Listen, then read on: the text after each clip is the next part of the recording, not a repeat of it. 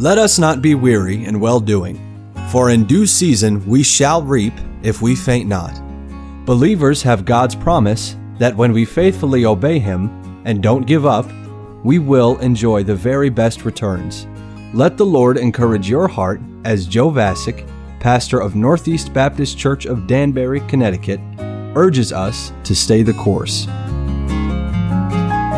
About 14 years after Saul of Tarsus was saved, he joined his good friend Barnabas at the church at Antioch. God had been doing great things in Antioch. And one day, in a climate of intense service, prayer, and fasting, the Spirit of God moved the people in that church to ordain Barnabas and Saul, who is now called Paul, to take the gospel to new places. Paul and Barnabas set out on their mission to go throughout the world witnessing for Christ, winning souls, discipling new believers, and starting new churches. They took with them Barnabas' nephew, John Mark, to help them with physical chores. They traveled west from Antioch to the coastal town of Seleucia, where they boarded a ship and sailed to the island of Cyprus. And beginning at the city of Salamis, they made their way across the island, going from town to town, finding the synagogue in each town and preaching the gospel of Jesus Christ.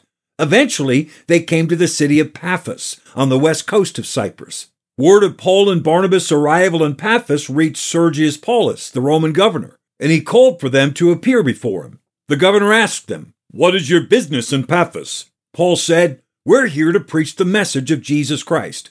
The governor said, And what is that message? I would like to hear it. Paul gladly spoke up and shared the gospel with Governor Sergius Paulus. After Paul had spoken for a while, a man stepped forward and shouted, Do not listen to these men, Governor! They speak lies! The man was the governor's servant, a Jewish false prophet named Elymas. Elymas didn't want the governor to have anything to do with Jesus. Paul turned, looked Elymas in the eye, and spoke in the power of the Holy Ghost. O full of all subtlety and all mischief, thou child of the devil, thou enemy of all righteousness, wilt thou not cease to pervert the right ways of the Lord? And now, behold, the hand of the Lord is upon thee, and thou shalt be blind, not seeing the sun for a season. When Paul finished speaking, Elymas' vision went dark. He said, I can't see. Please, somebody help me. The governor was stunned as he watched them lead Elymas away. And immediately, Sergius Paulus put his faith in Jesus Christ. Their work on the island of Cyprus was finished for now. They left Paphos and boarded a ship. From there, they sailed north to the country of Pamphylia, landing in the city of Perga. As they set foot on land, John Mark said, Uncle Barnabas, I don't think I'm cut out for this. I'm going back home. Barnabas said goodbye to his nephew, and then Paul and Barnabas went into town and found the synagogue. Paul preached a clear message to the people there. Some Jews believed, others got very angry. There were also Gentiles who welcomed the message of Jesus and were saved. Paul and Barnabas continued to the city of Iconium, then to Lystra and Derbe, drawing crowds, preaching the gospel, and seeing people saved. In Lystra, Paul healed a crippled man. He was also attacked by a mob and left for dead.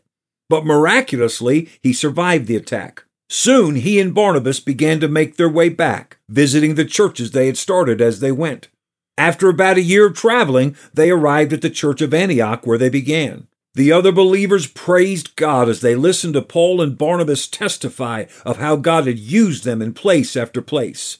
Not long after that, some false teachers showed up in Antioch, spreading dangerous doctrine and Paul and Barnabas found it necessary to travel to Jerusalem to meet with the leaders there and get things straightened out. Then they returned to Antioch and continued working for the Lord.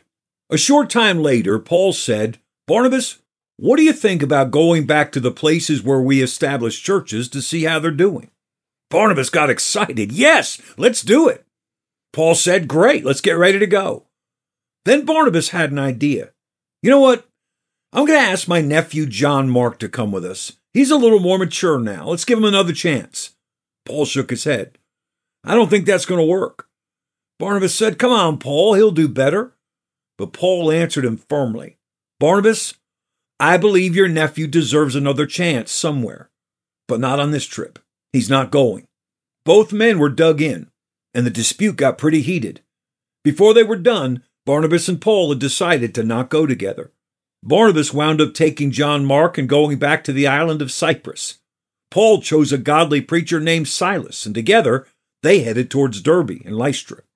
As you read the scriptures, it seems like an unfortunate disagreement. Surely one of them could have given in so that they could have stayed together. And who would do the physical labor that Paul and Silas needed done as they traveled? Running errands, carrying bags, setting up camp, getting firewood. Well, God filled that need very early in Paul and Silas's journey. A young man in Lystra named Timothy volunteered to join Paul and Silas' ministry team. Timothy would become Paul's main trainee in the ministry, his most trusted assistant, and the man who would carry on for Paul after Paul's death. Who knows? Perhaps Timothy would not have seen the need if John Mark had been with Paul. God did eventually use John Mark greatly, but in a different role. God had a job for Timothy to do, and he had a different job for John Mark to do. Ministry conflicts and disagreements can be difficult and confusing, but God knows what He's doing. Christian, trust the Lord. Follow Him. Don't get bitter. Stay the course. We pray that today's program was a blessing to you. If you have any questions or comments, we'd love to hear from you. You can email us at staythecourse at nbcdanbury.org. God bless you.